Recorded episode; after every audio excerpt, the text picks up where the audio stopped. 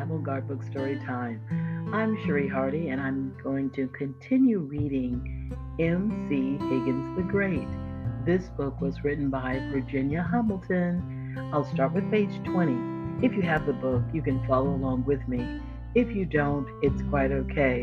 Get in a very comfortable place and get relaxed and listen quietly to M.C. Higgins the Great. Ben must have been standing as still as some light colored tree trunk with eyes. MC had to smile. Wouldn't have hurt you, he called. When he could no longer hear any sound of her running, he continued on, trying to picture what the girl had looked like. She wasn't tall, that he could remember, but he was left with no general impression, just her eyes, MC thought, dark and slanty, looking old. He felt more than a momentary interest in her, but not much of an image of her on which to play his curiosity. In his rush to get home, he let her slip away out of his thoughts. Just some stranger. It was probably eight o'clock by now. The dude would have to be on his way. The path dipped off the plateau and ended at what had once been a wagon roadbed reaching all the way around the base of Sarah's Mountain to its far side. Where MC came off the plateau, it was a gully formed in years past by rainwater running off the mountain into wagon ruts. It was a bone dry, barren place edged with trees. MC stood feeling heat rise from the bald earth of the gully. He looked in back of him up to the plateau. He knew Ben had stopped there and was running around now, ready to trot home. See you, Ben, he said to himself. Ben answered in his thoughts, See you. MC turned back to the gully again and walked a third of the way into it. To his right was Sarah's mountain, a great swell of earth rising to outline the sky. Her growth of trees was washed light green by morning sun and mist. Halfway up was the ledge of rock the outcropping on which MC lived with the rest of his family. The whole outcropping was partially hidden by trees. Only one who knew where to look would see a house at all. Near the house, something was shining. Then MC caught a blinding gleam right in the eyes. He smiled, clambering over the lip of the gully and onto a path that rose steeply up the face of the mountain. Holding on to tree trunks and branches when he had to, he picked and sometimes nearly clawed his way. There was an easier path beginning farther along the lip of the gully, but MC was in too much of a hurry to take it. He panted and grunted with the effort of his climb. He paused to look up and was rewarded by a sharp flash of light. I got a ticket to ride, he gasped. I got a ticket to ride. The path veered closer to the outcropping, where there was undergrowth of sweet briar. It cut through the tangled, prickly mass of the briar and brought MC out onto the outcropping. The ledge he stood on was like a huge half circle of rock sticking out of the mountain. Behind it, the mountain rose another 300 feet to the summit. Up there, just below the summit, was a gash like a road all the way across. It had a 70 foot vertical wall made by bulldozers hauling out tons of soil to get at the coal seam. And up there was something like an enormous black boil of uprooted trees and earth plastered together by rain, by all kinds of weather. Some internal balance kept the thing hanging suspended on the mountainside. Far above, the outcropping in a half congealed spoil heap bigger than MC's house at home finally, he saw that the house was shut tight. His mother, his father, both gone to work. The kids on their way to swim. One side of the house to the rear was smack up against the mountain, where the ledge curved around it. On the other side of the house was a great arbor, the expanse of yard and MC's prize like no other. It was always his shining beacon.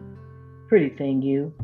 He had won it, practicing on the Ohio River testing his strength against strong currents every day for weeks. He had known when he was ready. I wasn't scared. I did it, and I never want to do it again. I won't ever have to. Jones said, Name what you want, real quick, and I saw it just as clear. All over town in Harenton, front of the post office, the police station, his prize was a pole. It was 40 feet of glistening, glistening cold steel, the best kind of ride.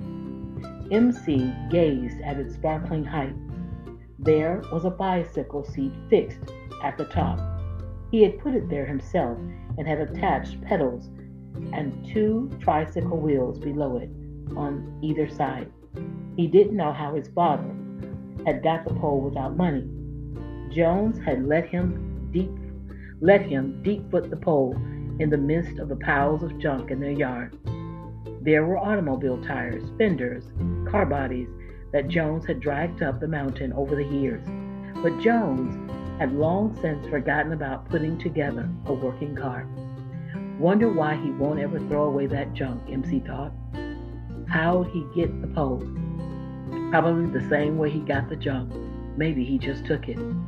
Maybe it had been abandoned, like the cars, or perhaps it had been given to Jones out of the rolling mill in the steel yard at Harenton. Ten feet too tall, it could have a flaw somewhere, a weak structure from the uneven firing. Looks just fine from here, MC thought. He stood there studying his pole, admiring its black and blue tint in the sun. It was the one thing that could make him feel peaceful inside every time he saw it. Gingerly, MC climbed up on the car trunk. He leaned over and gripped the pole. Let's go for a ride. He dried his sweating palms on his shirt. Then he jumped off the pile and twisting his legs around, he climbed the slippery, smooth steel the way only he knew how. Chapter 2 Ever so gently, MC leaned his body forward on the steel pole. He pushed his feet on the pedals. The wheels spun around. The pole swung forward in a slow, sweeping arc. Beyond the hills, he caught glimpses of the Ohio River. Its sheet metal brightness rushed to greet him, and he had the sensation he was falling free into the river, bounce off the hills into the silver water. When the pole reached the outer limit of its arc, it swung back. Blue sky rolled over MC's vision as if someone had pulled down a bright window blind. Back and forth the pole swept until his head felt as light as a floating ball. The sensation was pleasant until he began to feel sick. Going to lose my balance up here. He stopped pedaling. The wheels stopped spinning. He held himself utterly still until the pole shuddered and did not move again. Forty feet up, he was truly higher than everything on the outcropping, higher than the house, and higher than the trees. Straight up from Sarah's mountain, he could see everything in a spectacular view.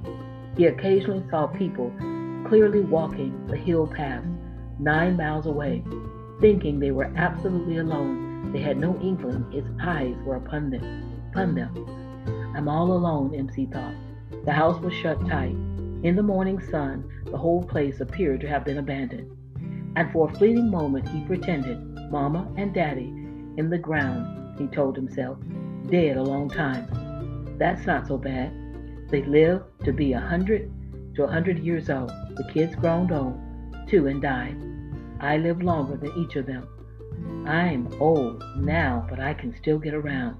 Never did leave the mountain. None of the others did either, but buried here, ghosts, just like great grandmother Sarah and the other old ones who really did pass away long ago. MC shuddered at the thought of all the dead on the mountain under the junk around his pole. Effortlessly, his mind brought Sarah back to life. There she was, hurrying over the last hill facing the mountain. She always glanced behind her, never trusting the empty trail as she raced ahead, carrying something. MC knew the story by heart. He knew she ran for freedom. She carried a baby. Concealed by the hill haze, she had been hiding for two days before she knew what lay ahead of her. What it was hadn't revealed itself until the third day. On that dawning, sunshine broke through veiled mist. Cautiously, Miss Sarah crept from her hiding place. Looking around, MC thought, real hungry. Hold the baby tight to search for food. She started out again, northward. It was then she saw it. It climbed the sky, up and up, swelling green and gorgeous, huge mountain. As if in a trance, MC gazed out over the rolling hills. All right, boys and girls, I am going to stop there. That was the beginning of chapter 2 and the last part of chapter 1 of C. Higgins the Great, written by Virginia Hamilton in 1974. I hope you're enjoying this story and I will continue to read. Just keep listening. Have a great day, boys and girls. Take care.